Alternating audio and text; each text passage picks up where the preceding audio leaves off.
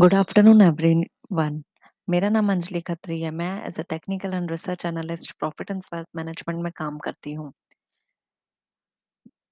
फिर से एक बार न्यू एपिसोड के साथ इक्विटी बाबा ज्ञान में, जो हर सैटरडे अपलोड होता है Google Play, Spotify etcetera apps पे। और लास्ट टाइम हमने देखा था बुलिश और बैरिश हरामी।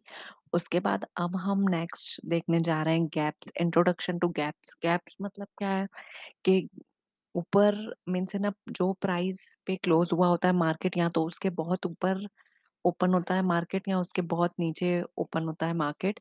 वो मार्केट में एंथुसियाज्म बताता है। मतलब मार्केट तब बहुत क्या कहते हैं एक्साइटेड होता है, या तो बाय करने के लिए या सेल करने के लिए, या तो कोई न्यूज़ आई होती है तो उसकी वजह से ये गैप डाउन और गैप अप ओपन होता है।